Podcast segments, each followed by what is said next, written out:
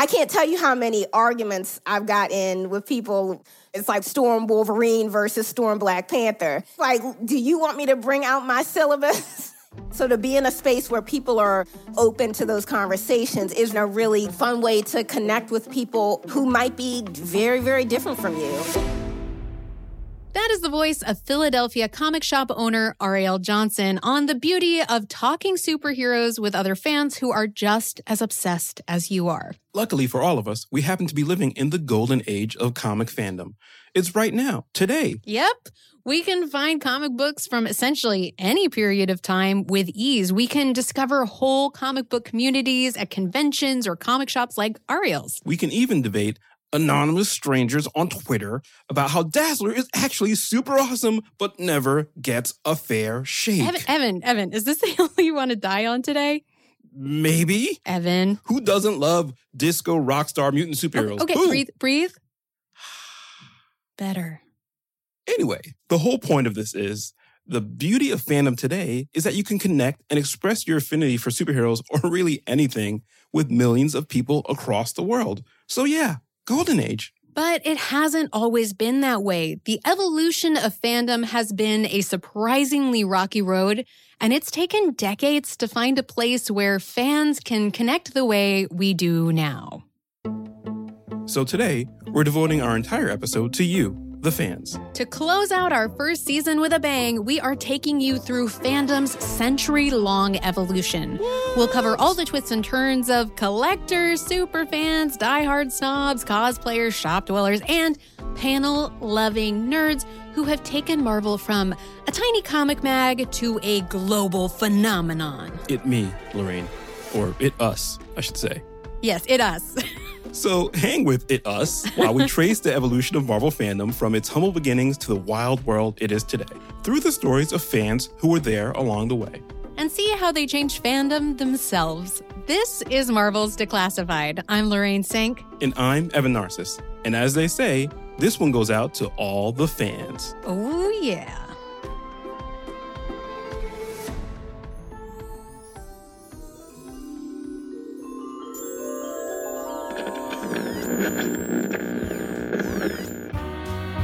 Okay, here we are. The year is nineteen forty-one. Decades from now, it'll be called the Golden Age of Comics. But when it comes to the fans at this point of history, golden is not the way to describe it. Comic fans love their comics as much as they do today, but there isn't an established fan community to speak of. And what is an amazing comic without someone to geek out about it with? Comic conventions won't come along for another two decades. And worst of all, comic shops haven't been invented yet. If you wanted to buy a comic, you did the same thing if you wanted a magazine. You'd go to the newsstand or the drugstore where they would have a tiny spinner rack full of comics over in the back. There was no such thing as back issues or reissues. If you missed an issue, you missed it. It's gone. Mm-hmm. No comic shops, no internet. Man, oh man, nineteen forty-one. That's a rough time to be a comic fan. Totally. But the reason we came back to nineteen forty-one in the first place is because it's the year that something happens that will be a complete game changer. The birth of something huge for comic book fans everywhere. Right. A small New York City publisher called Novelty Press releases their April issue, number fourteen, of a new adventure series called Target Comics. And on the first page, they've printed five letters from their fans. And this is widely considered the birth of the comic book letter column.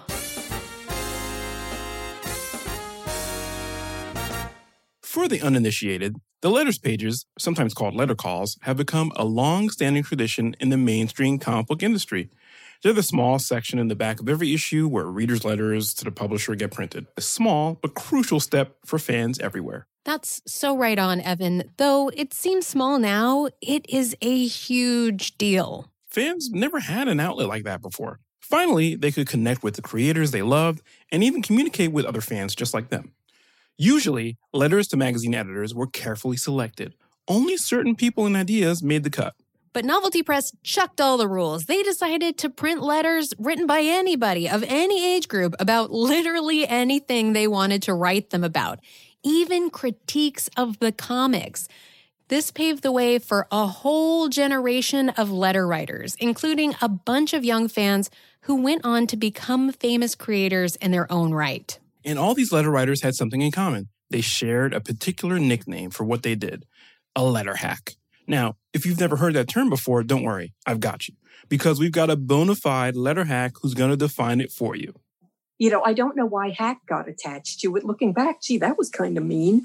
But the letter hack was somebody who wrote a lot of letters and tended to get them published. Somebody who was going to reliably and with some degree of passion and intelligence analyze your work.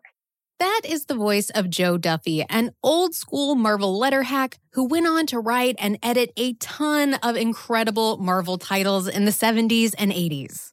I did Fallen Angels, I did Crystar the Crystal Warrior, Star Wars, I did the English language adaptation of Akira, and I probably did at least one issue fill-in of every book in the Marvel roster at some time or another. Okay, so what made you decide to start writing these letters? Okay. Here is what I think happened. I gravitated toward Peter Parker and Johnny Storm because they were kids. I could see going to school with them in a few years. And I liked a couple of the comics so well, I wrote fan letters, which I'd never done before. And surprise, surprise, the first two fan letters I ever wrote were published. And you want to talk about feeding an addiction? I'm not only a fan, but I've gotten in at the companies. They're reacting to my feedback. That's amazing. And by then I was realizing that you were probably writing to the people who do the actual work. By then I'd put that much together. Right. You didn't think that Jack Kirby was friends with Reed Richards. That is... But I'll bet he was. Yes, in his head. No. You what, go to what... the Baxter Building right now. You ask Reed, he's going to tell you he and Jack were peeps from day one. Oh my God, you're killing me. What about your immediate cohort in high school? Did you ever have friends who were fans as well? Nope, not really? Remotely. I was completely alone. I know there were other comics fans because once when I was on stage for some bizarre reason during an assembly, somebody stole a bunch of comics out of the stack of books I left on my chair. So I'm like, okay, comic fans here, but not friends of mine, apparently. Wow, that's so messed up. So how did you eventually wind up connecting with kids who were into the same stuff as you? You know, there was no Facebook, no internet, no social media, but a lot of the letter columns printed your full return address. It, yeah. And by the way, hello, stalkers. Um, yeah, I can't believe they used to print people's full addresses. Exactly. Hey, I had stalkers show up at my house. Luckily, I still lived with my parents at the time. So no harm, no foul. But along with the occasional creepy stalker, I began to get letters from other people whose names I knew in the letter column, and we formed this little club. So suddenly we were all writing to each other. Did you feel like the letters that got printed had an impact with publishers? Uh, I now know they did, because when I came knocking on the door saying, hi, Um, to apply for a job, they're like, we know who you are. You're you're the one who told me my taste was all in my mouth and that I don't know how to write women. Eep! Well, sorry about that, but hi, here I am. That's great. Okay, so the artist feels something, puts it onto the world, and then the fan reads it and responds. Talk to me about that feedback loop and, and what that felt like before you became a professional creator. I never... thought I was on an equal footing with them, but I felt heard. Even if they never change a thing, the fact that somebody actually read what I wrote and gave it enough thought to reply to it, that was priceless. It's very funny. When I was the editor on She-Hulk, we were getting letters from a kid named Barry, and he had a fictitious organization called the Committee to Cancel the She-Hulk. It wasn't enough that he didn't like it. He didn't like it so much we had to cancel it. And I've known Barry, especially online, for years. And one day, he, you know, he got a little snippy with me in a jocular way. And I was like, is now the time to tell you that I know who you are and I've never forgotten the Committee to Cancel the She-Hulk? Oh, my God. You have receipts going back decades. That's amazing. Okay, Joe Duffy, I want to hit you with a big question. We found one of your old letters that Marvel published. Would you read it for us? Okay. And by the way, I've got to admit, I remember writing this. I don't do. remember most of the letters I've written, but I clearly remember writing this one. And now, ladies and gentlemen, from the letters page of Iron Fist number twelve, an excerpt of twenty-two-year-old Joe Duffy's letter as performed by present-day Joe Duffy. Dear Chris and John, I don't have time to write this letter. I really don't. But I won't be able to concentrate on anything for the rest of the day unless I tell you immediately how great I think Iron Fist number ten was. So that what used to be a book I bought because I happened to have the quarter now has become a book I'll kill to get the thirty cents for. Chris, no man has ever characterized women as clearly and realistically as you do. Colleen and Misty are both wonderful characters for their faults and weaknesses as well as their strength and individuality. Iron Fist has grown from a foolish, vengeful child into an interestingly sensitive and whimsical man. With his strength, it would have been easy to turn him into a machismo, wisecracking superhero, and you avoided that neatly. John, what can I say except that I fell in love with your style when you were doing Raj two thousand, and that carefully controlled undertone of cartooniness is one of the things that makes your work here brilliant and innovative. I wish there was time to go into detail. This is probably the most effusive quickie I'll ever write. Joe Duffy. Joe. Yes. That's a great letter. Thank you. Good thing it was a nice letter because Chris and John became two of my dearest and most cherished friends in my early days at Marvel. And I have a feeling having sent them this before I was in the business did not hurt that a bit.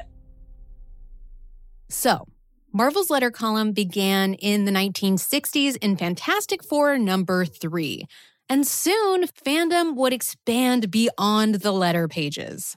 In nineteen sixty-four, Marvel and other publishers were looking for new, innovative ways to engage with their fans. Welcome now to the dawn of comic book fan clubs.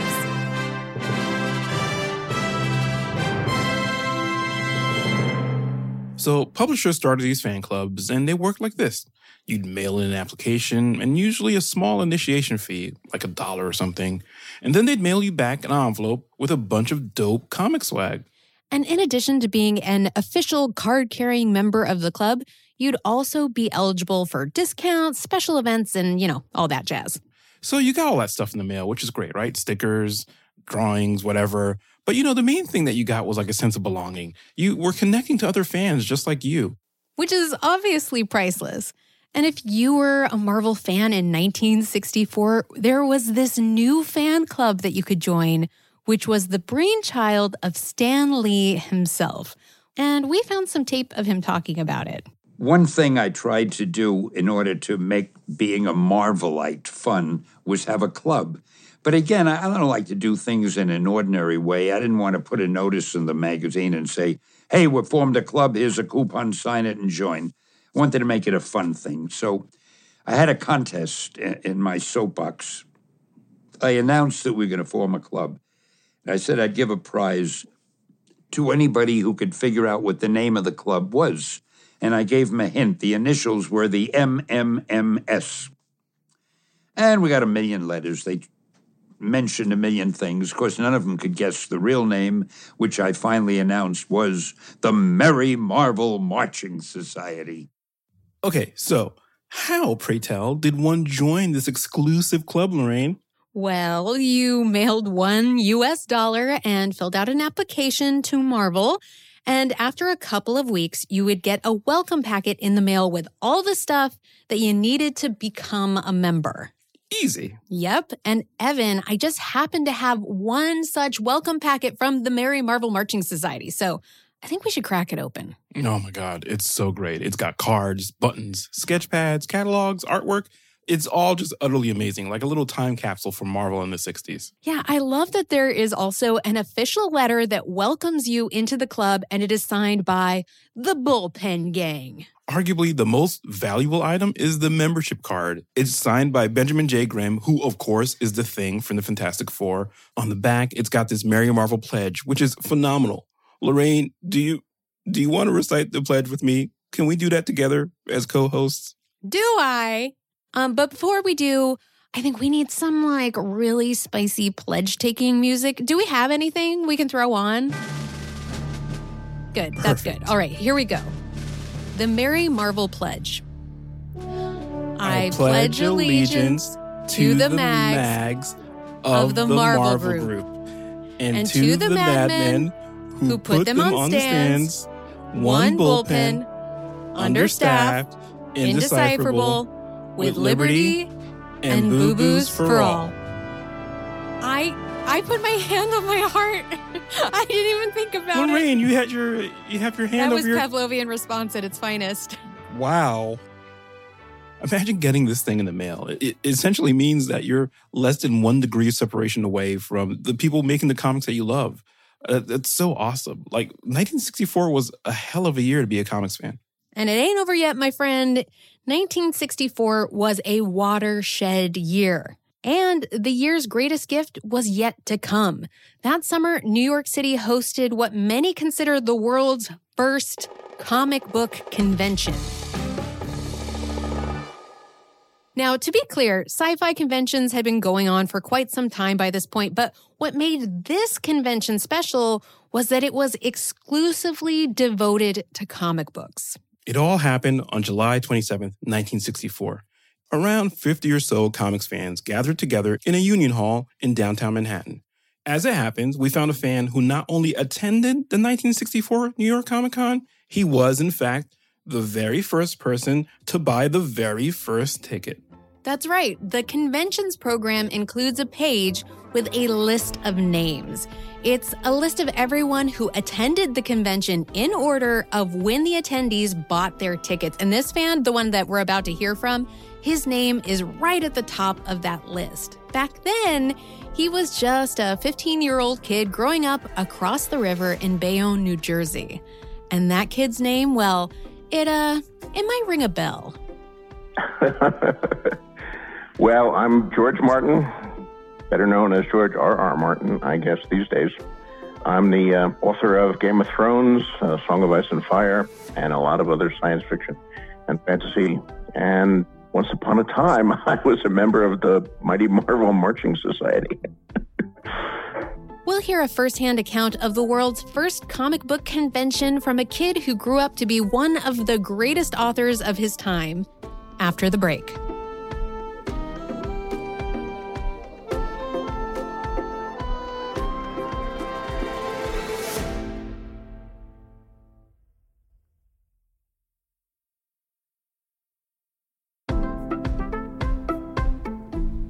Marvel's Declassified is back.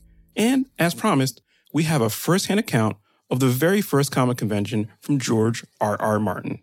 You got to remember that in these days, comic book fandom was mostly high school kids, you know, and some cases even junior high school kids. We were young, so things like throwing a convention, renting a hotel ballroom, or negotiating rates for people to stay at hotels, that was way beyond uh, the skill set of most fourteen-year-olds. So when they announced it, You know, I didn't know whether it would happen or not, but they were selling memberships. They were one dollar fifty, I think. So I sent in my one dollar fifty. Probably I had a, a dollar bill and a quarter taped to the inside of it because I didn't have a checking account or anything in those days. And they put me on the list. In fact, I was the first person. I was member number one. So, wow. Okay. So uh, take us through it. What was it? What was it like to be there? The convention was only one day long. I took the bus over from, from Bayonne and got off in the middle of uh, Greenwich Village, nineteen sixty-four, which was, we were starting into the whole hippie phrase. So that was a revelation, too. Uh, and I found this. It was like in a union hall. It was called the Working Man's Palace or something. Uh, so about that name, the union hall they rented was actually the Workman's Circle Building near Union Square. Okay, back to George. But they just had a room. That's all there was. There was like one room. And in the corner, there were like three guys who had... Uh, folding tables on which they'd put cardboard boxes of old comics that you could buy. And the speakers came up in front and they talked, and there were periods where we could mingle and talk to each other. Um, were there a lot of kids or young people like yourself? Did you did you make any new friends? Or I did not, no. I, I knew a few of the names of the people there uh, from letter columns. I think I was one of the younger people there, and there were other high school kids, and there were some college kids. The the one person who was actually not at that convention, but was a big part of that convention, who later became a really, really close friend of mine for many decades, was was Len Wein. Len Wein would go on and later co-create characters like Wolverine, Nightcrawler, Storm, and Colossus. Oh man, Len Wein, such an important part of so many comics. Great X-Men comics. Giant-sized oh, X-Men for life. For life. Len, Len Wein had been, and I didn't know Len at the time, but I knew his name from the fanzines, and he was in the letter columns too. And he was one of the people who helped organize this, along with uh, someone named Bernie Bubnis. And then when I actually got to the convention, Len and Bernie Bubnis had had some sort of falling out. And Len had been banned from the convention. uh, some dispute about trading comic books. I don't know, some fanish high school dispute. But in later years, at other conventions, I did meet Len, and we became good friends and were quite close for years to come. Okay, so you mentioned the guest speakers a moment ago. Uh, what do you remember about who was there and what they said?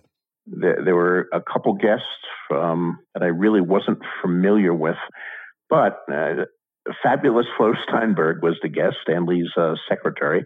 That was exciting. And yeah. then Steve Ditko showed up. Whoa, Steve Ditko. Wow. And for me, that's the that's the highlight of it. I mean, I was like a fifteen-year-old kid, and I got to talk to Steve Ditko and shake his hand and tell him how much I loved his art. And, uh, you know, the only thing I really remember is saying, you know, Spider-Man is great.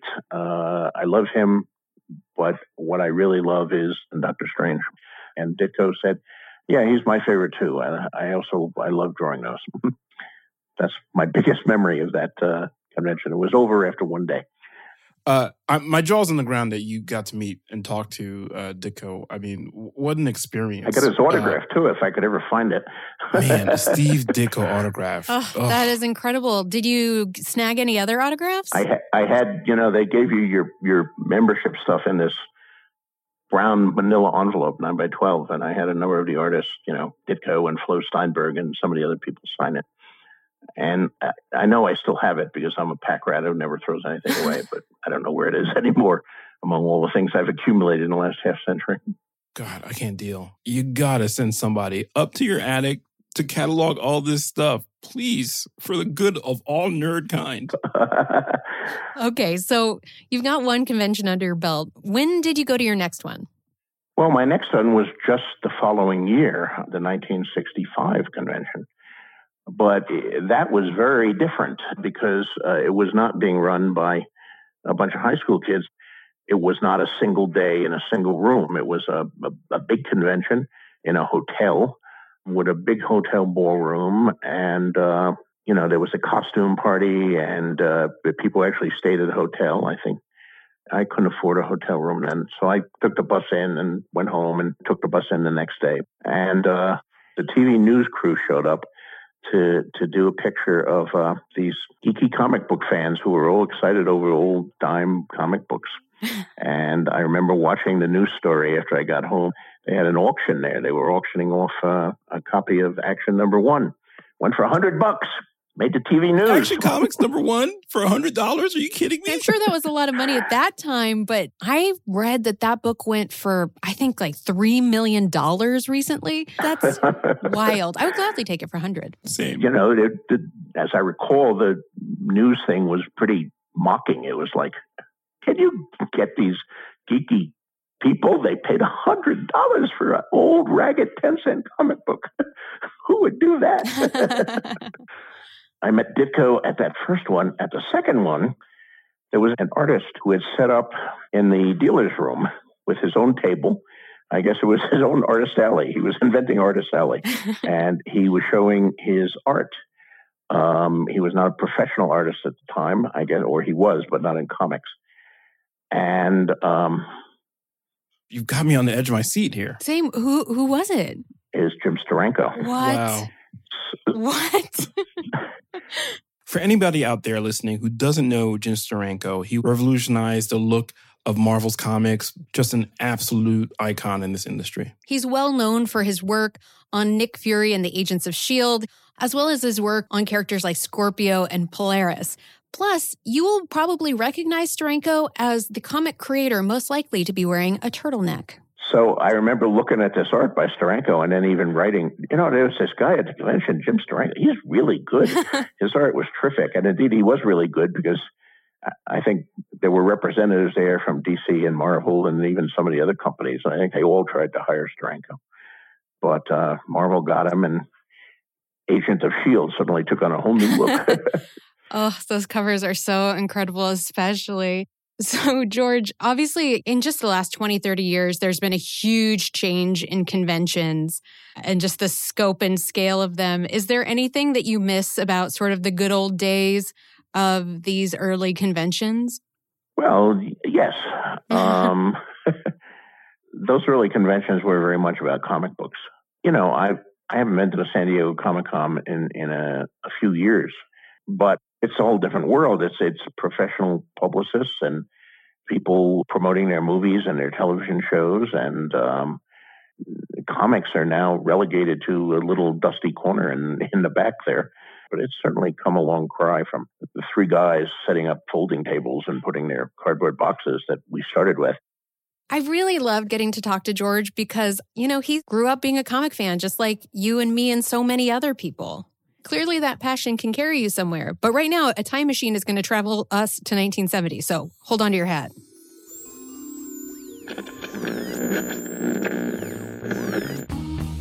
The seventies. I can dig it. A decade where people wore polyester unironically, raised pet rocks, mood rings told them how they felt, and of course, appliances came in every color, including avocado. I personally am okay with avocado-colored appliances.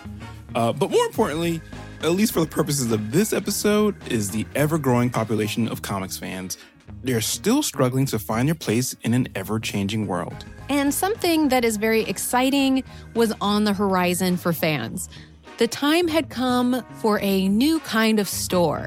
A store that sold one thing in particular, comic books. So, Lorraine, I definitely remember in my lifetime the shift from trying to find comics at random places like the delicatessen down the road from my house where I grew up to actually knowing the shops that I went to would have the comics that I wanted. And it was a life changer. Yeah. I remember when we got our first comic shop because I used to go buy comics at the Payless, which doesn't even exist anymore, Payless Drugs. They kept comics over by the ice cream scoop area, so a win-win for a kid. And I remember we got a comic book shop, and it was such a big deal at the time. It only lasted for a couple of years in my small, economically depressed town. But I remember it was such an overwhelming and exciting experience as a kid because for the first time, you could walk through aisles of comic books. When you look into the history, there's so many differing accounts of what the first comic book shop was. So to help sort through all of that, we enlisted the help of a guy by the name of Dan Garino. And what's your trade, Dan? What do you do? Most of the time, to most people, I'm known as a business journalist and uh, an environmental journalist. But by night, I write about comics. And I've been reading comics since as long as I could read. And I, I wrote a book published in twenty seventeen called Comic Shop, which is about both kind of the history and then kind of the modern culture of comics and comic shops. Talk to us a little bit about how comic shops came to be. In the kind of the, the golden age, you bought comics at the grocery store. You bought it at candy stores. You bought it at pharmacies. I mean, you also could have kind of accidental exposure to comics. Um, you know, people who weren't even thinking about them, but would just see them um, at the newsstand or at the store. Individual issues of comics in the forties were selling in the millions. All right. Walk us through the evidence for whoever can claim being the first owner of a proper comic book shop. So if you want to answer the question of what was the first comic shop, you first need to figure out how you define what a comic shop is. And there is no clear answer to that. But if your definition is a store that primarily sells comics and caters to a comic collector audience, some of the candidates are there was a store in a small city in Kansas in the nineteen forties that primarily served a uh, military base. The owner was named Pop Hollinger.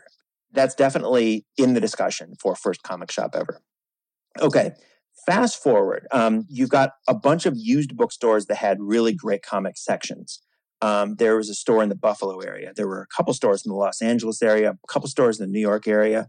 If you're in the comic section of these places, you certainly feel like you're in a comic shop. But you don't get comic shops that you or I would recognize as familiar until the late sixties. You're dancing around an answer, Garino. Give me something definitive, please. I, I would say, if I was asked what I think the first comic shop was, the romantic choice would be Victory Thrift in Queens. I think it started selling comics and featuring comics circa nineteen sixty and a little bit into the early sixties. But you don't really know. It, there's, there isn't like some clear demarcation where it went from being one thing to a different thing. So the short answer is he doesn't know. Yeah, right. I, you're basically right. I really couldn't get Dan to commit to an answer, but it's a tough thing to try and pin down. But that's sort of the point, right? It's kind of impossible to have a definitive answer because comic stores didn't just appear. They all started as used bookstores or corner newsstands, and then they slowly evolved into comic shops. Exactly. No one person invented comic shops. They just slowly happened. I'm glad we cleared that up, Evan. So am I. And aside from brick and mortar shops being the best way to get comics, they served another, dare I say, more important purpose. They gave fans a chance to meet other fans where they lived. So fans could be friends in real life, which is a big step up from making friends via letter column. Oh, a huge step. And in addition to local comic shops beginning to connect fans, there was something else that had been evolving and gaining momentum over the past fifteen years that would also help fans connect. Hoverboards? No, not...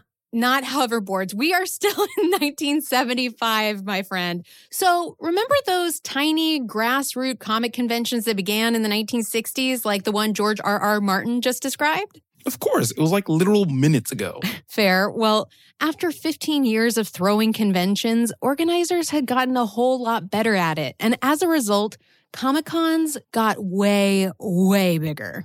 And wouldn't you know it, this is exactly when the world was introduced to the mighty Marvel comic conventions. Yes, we found some old school footage from the second Mighty Marvel comic convention in nineteen seventy-six. The video is all black and white film stock showing a bunch of young comic fans packed inside New York City's Hotel Commodore. It's mostly young kids with comic books in hand waiting to get them signed, and it honestly looks like a blast. Then it cuts to Stan Lee, who gives this little intro. This is it, the second annual Mighty Marvel Convention. On April twenty-third, twenty-fourth, and twenty-fifth in New York City, this is Stan Lee talking, and you are there.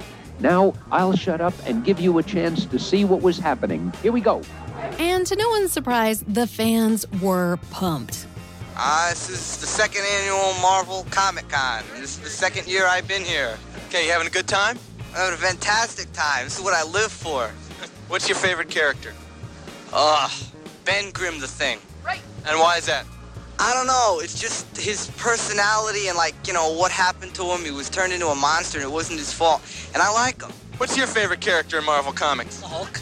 The Hulk? Yeah. Why is that? Speak up. Well, I get a kick out of it. He's strange, he's different, you know, from other other heroes. And speaking of the Hulk, there he is. Now, he may not be flesh and blood, but this is the closest we were able to come to him in a short time. I would... Now, what you can't see in this video is there is a truly phenomenal Hulk costume in the crowd. It's, so it's like a, a wearable balloon, kind of like those T-Rex costumes you see all the time, but like in the shape of the Hulk.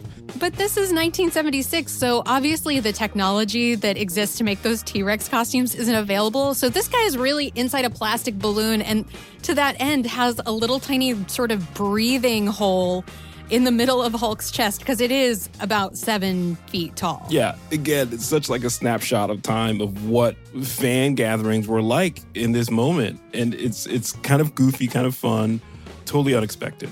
And of course, Stan Lee loves it. I would tell you he was one of the hits of the show. Whoever is inside of him sure did a great job. He didn't beat up more than a few kids. All right, Evan, you know what? We are going to hop ahead. Obviously, the eighties continue to boom, but I think you're going to find some of the biggest changes for fandom happened in the nineties. So let's go.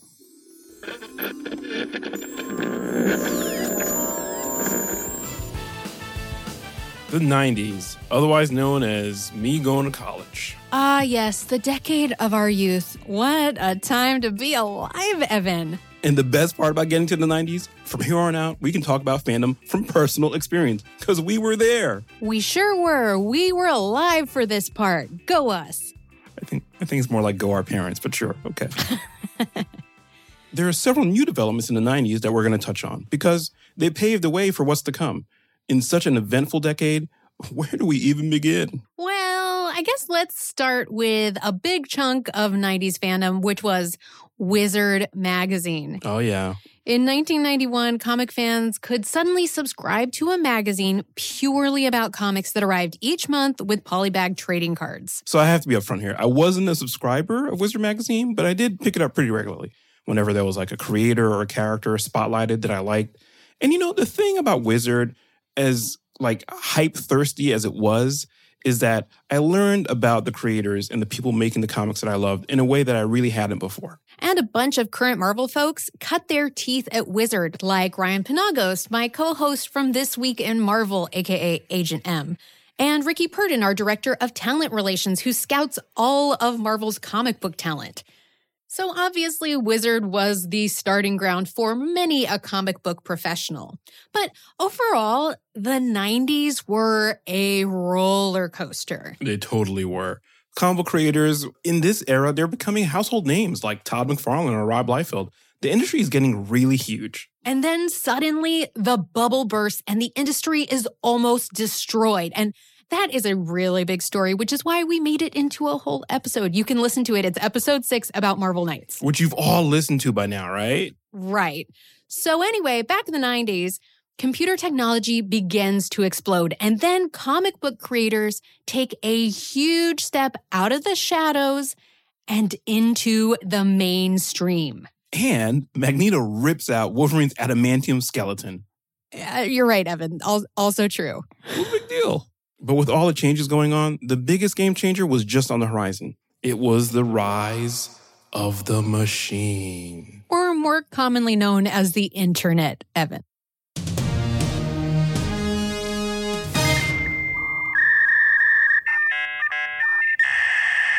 Oh, that sound. I'm not sure if I miss it or not, or if I'm just vaguely traumatized by it. I can just hear my mom calling from the other room, who's on the phone? Yeah, who's your mom even calling? Uh, probably my Aunt Debbie or, you know, Pam or or maybe some lovely charity, Evan. Sure, she had a rich social life, your mom did. Anyway, the point is, America was online in the nineties, right? So we're comic book fans. This was really a whole new way of creating communities around comics. You know, you could easily connect with other fans from anywhere in the world at any time of day. Definitely got me in trouble, you know, being on the internet when I was supposed to be asleep. I mean, I was a grown man in my own apartment, but I definitely stayed up too late going online. Something I still do today. Anyway, during that time, we started seeing stuff like comics publishers experimenting with A O L Messenger, which was an early chat app for all you youngins. And they would use these kind of connections to advertise their books and their creators. And all of these fan-driven comic sites started sprouting up in the early days. Suddenly people could just, you know, toss up a website on a CompuServe and start talking about comics journalistically without having to go through a massive site and just using their passion and ingenuity. Which meant fans could get their comics news immediately. Yeah, and a lot of those early message boards evolved into full-blown, legit press sites over the years. Press sites that would eventually cover the big new comic character-based movies that started coming out in the late nineties. Yes, suddenly all of our favorite characters that we grew up watching on the X-Men animated series and reading about in comics were on the big screen. You know, I'm Jean Grey for life. Oh, and Evan, you know what? Since I'm talking about the first X-Men movie, of course, it came out in the year two thousand, which means that we gotta head on over to the next century. Oh yeah, you know what's coming, Evan. Boom, the year two thousand. Everyone has just finished freaking out about the Y two K bug. Machines have not yet risen up and crushed us. It's the height of the dot-com bubble. and Backstreet is what? They're back. All right. All right. Okay. Fans are starting to see a handful of their favorite characters get their own movie or television franchises, which means that fans' beloved subculture pastime was suddenly being eked into the mainstream. And with all of these changes, we're also seeing a shift in comic shops themselves. And we really wanted to know how comic shops had evolved over the years from the perspective of an actual comic shop owner. So I sat down with Arielle Johnson, whose job is, well, she'll tell you. I'm the owner, operator, and head nerd in charge at Amalgam Comics and Coffeehouse, serving uh, the Kensington section of North Philadelphia and beyond since twenty fifteen. Today, Arielle is a badass comic shop-owning boss, but as I learned when I sat down with her, the need to create an inclusive and welcoming space like Amalgam Comics came out of a childhood where she didn't necessarily have something like that available to her. So my comic book journey is roundabout. It really started with the nineties Fox X-Men cartoon. Oh, yeah. Just seeing Storm, um, that was my first interaction with a, a Black female superhero. I feel like if I hadn't met Storm, I very easily could have grown out of it, uh, grown out of the love for those things. And she's, mm-hmm. she, I always call her like my anchor. Uh, Gambit and I have that in common. Storm is our anchor. uh, so it was my desire to learn more about her character, which brought me into comics. Mm-hmm. What was it like the first time you stepped into a comic book shop as a kid? It really took me a while to work up the nerve because I was really nervous to go into a comic book store, actually. So it's like, okay, I guess I have to like take the plunge. Yeah, it. Can, I mean, it can be nerve wracking. Uh, I remember that when I was a girl. Yeah, and you're like, are these boys going to let me in this place? Yeah, and so and and and and like for me, it's twofold. So I am the only person that looks like me on, you know, multiple levels, right? And so then feeling like, am I? Are they judging me? Am I asking for the right thing? Are they like, oh, of course she's reading that because she's a woman, or you know what I mean, or whatever, whatever they're thinking. And so what finally happened when you mustered up the courage to go in? I will say, thankfully, my initial comic book experience, comic book store experience, was a positive one. Um, so, it, so you know that that fear that I felt didn't last very long, and then you know pretty much then I then I was a regular, and if I missed a week, then it was like, hey, where have you been? And it's like, oh yeah, I had a test, I couldn't make it. You know what I mean? So you know, really becoming like, oh, that was my my local community comic book store, which is a really cool feeling too.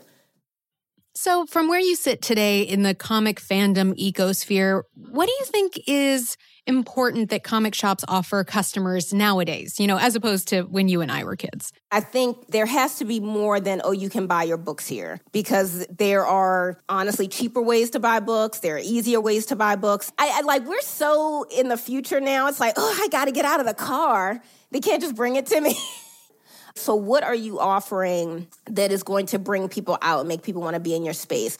I think you know, people are understanding now that women read comics and women don't necessarily want to go into like a kind of sketchy looking building and the lights are half out and it's like, what, what is going on? You know what I mean?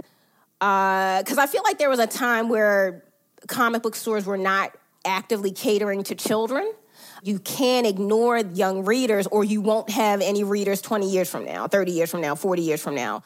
Yeah, in the words of Whitney Houston, the children are the future. Yeah. um, but there's also a hearty uh, audience of adults, right? Yes, absolutely, absolutely. I've met a lot of adults who talk about how comics were their gateway to reading. At my store, we, anytime we're asked the question, I don't really know much about comics, but I want to get into comics. Our first question is, well, what do you like? Like, what shows do you watch? What other books do you read? You know, and and... that connection, being able to talk to someone as opposed to just pointing and clicking and checking out. I love that because it's really come full circle for you. You were a young fan, and now here you are. You have Amalgam where you're fostering the love of comics for a new generation of fans and helping them connect to each other. Yeah, so it's, I mean, it's just, it's, it's, fandom is really exciting because it almost like validates your weirdness. You know what I mean?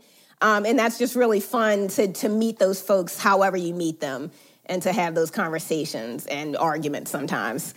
I think that a healthy round of nerd debates is a really special and fun part of being in a comic shop. I am I am now a mediator. Mm. You know what I mean? And and that's not something I'd ever... I'm an instigator now. But now I'm in this position where I have to, I have to, you know, always be the level head, right? Mm-hmm. Got to be the grown-up, right? Man, Amalgam is the kind of shop that I always dreamed of existing, but never had anything quite like it when I was growing up. And I'm so glad that Arielle's managed to create this business. I really am too. I think that if my younger self could walk into that comic shop, that would really just make little Lorraine's life. So while Arielle has this amazing way of bringing fans together by building a comic shop for them to hang out in, we have one last guest who brings fans together in a totally different way. Hi, I'm Yaya Han, and uh, I'm a costume designer and cosplayer. And I also recently wrote a book about the culture of cosplay. So I guess I'm an author as well. Yaya is a professional cosplayer, and she's the perfect person for us to talk to because she's made one heck of a career out of her personal fandom. But her life as a fan started out pretty lonely, and it was a bit of a struggle for her to find people like herself. I was born in China, and uh, my parents uh, divorced, and my mom moved to Germany, and I followed her to Germany. So I actually grew up in Germany, even though I have roots all in China. And I am here because of fandom. So, I was a geek and a fan from a young age, but Germany was developing a lot slower in terms of, you know, fandoms. And uh, so I felt very out of place. It was like I had to hide who I was and what I liked because people in my class and friends, they just didn't understand. And when I came to America, it was like a whole new world opening. I felt like I found my people for the first time. So what was your first convention? So Anime Expo nineteen ninety-nine, that was my first convention, and I went with the fan club, uh, the anime club. They rented a bus, and they had this whole thing organized, and we had to drive um, several hours cross states to get to Anaheim. Then I also prepared a couple of costumes very badly, really horrible costumes, but, you know, I learned how to sew. Uh, so I had a really well-rounded, good first convention experience where I really felt like I could be myself. Nobody was asking like, so what do you do or where are you from? It was just very like, hey, you're one of us. What is that experience like when you're cosplaying a character and you have that sort of mutual acknowledgement of fandom between you and another person? What is that like for you?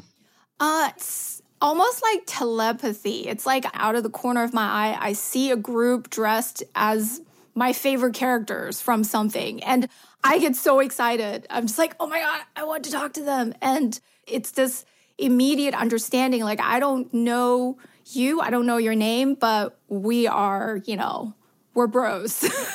And that's what I love about cosplay.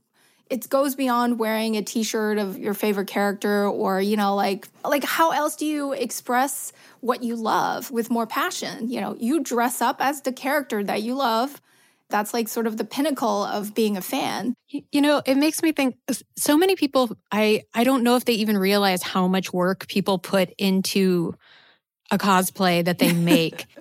Yes. For me, it's... Uh, Anywhere between fifty to one hundred hours, you know, depending on the complexity of the costumes. And, and like, speed and how long it takes shouldn't matter. I don't want people to be like, oh, my God, if I don't spend one hundred hours on a costume, I'm not a real cosplayer. Like, that's not what it's about. It's, it's truly like you become closer to the character that you're dressing up as because you have now meticulously gone through every single part of their outfit and you put so much of your love into it that by the time you put the costume on, you really have a much closer connection to that source material. And it's it's lovely. It's very wholesome. It is very wholesome. I mean, it's I mean, you have to have a lot of devotion to sustain three hundred hours. Um, I spent I spent that much I spent three hundred hours making Gamora, days mm-hmm. of sanding her white space armor from the comics, and it was like just being covered in foam shavings for four weeks straight, but it was awesome, you know? So. I remember that costume. It's, it was sick, as the kids say. Thank you. But I've been very lucky. I've gotten to go to many wonderful different events and, and conventions. And um, what I've just noticed is that even if you are in a different country and you maybe don't speak the same language, like the way that people love fandom is the same, you know? Like the way that people cosplay is the same. And it's it's really, really precious, I think.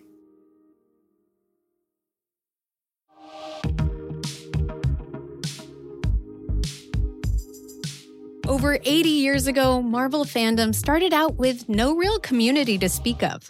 Those fans began as inexhaustible letter writers. And then evolved into card-carrying fan club members and convention goers. And some eventually emerged as creators themselves, making art for a whole new generation of future fans. Ultimately, these fans did what fans do best. They found something that they loved, and they took ownership of it. They made it theirs and gave it a soul, which is exactly what being a fan is about. So what special insights have we gained by going back through these eight decades of fandom? Well, for my money, I think the common thread we kept seeing over and over was the connection of one fan to another, like a law of fan physics or something. The connection that fans share with one another is at the core of fandom. Whether it was Joe Duffy, who as a young fan started out completely alone, and after years of writing fan letters, wound up becoming friends, as in actual buds, with some of the people I wrote to. Or Arielle Johnson, who as a kid was very much introverted, but devoted her life to comics and today is at the center of a place where connections are being made. Or even take George R R. Martin, who at age fifteen didn't know any actual comic fans where I lived. But after going to a few Comic Cons, ended up meeting a number of my dearest friends for years to come. So if this episode has clarified anything, let it be this. No matter how you geek out, if you love something, there is always someone, or lots of someones, who love that thing as much as you do. Or to borrow a phrase from my friend Yaya, hey, we're all geeks, we're all fans, and it's awesome. And that's a wrap for season one of Marvel's Declassified. That's right. This was the last episode of our season. So to everyone listening, we are so grateful you were along for this wild ride. I personally hope that you've learned something deeper and more insightful about this medium that we all love. And I hope that you've been entertained. And, you know, just uh, thank you again so much for letting us into your ears and your homes and your places and computers and wherever you're listening. Get out of their homes. Yeah, you're right. We are going to close our files up and leave some classified things here in our filing cabinet. But thank you for going through the stacks with us and helping us discover the truth of Marvel history. I'm gonna dust on these stacks. We'll clean up and we'll catch you on the next one. Stick around for an after-credit scene with George R R. Martin as he reads one of our favorite fan letters we've ever heard. Do it, do it. Yeah, do it. Peer pressure. Marvel's Declassified is a co-production of Marvel and SiriusXM. This episode is produced by Lorraine Sink, Evan Narcisse, and story edited by Daniel Hartley. With help from Jorge Estrada, Alexis Williams, M R Daniel, and Zachary Goldberg. Rebecca Seidel is the senior producer. The executive producer is Jill DeBoff. The creative producer is Harry Goh. The development manager is Brad Barton.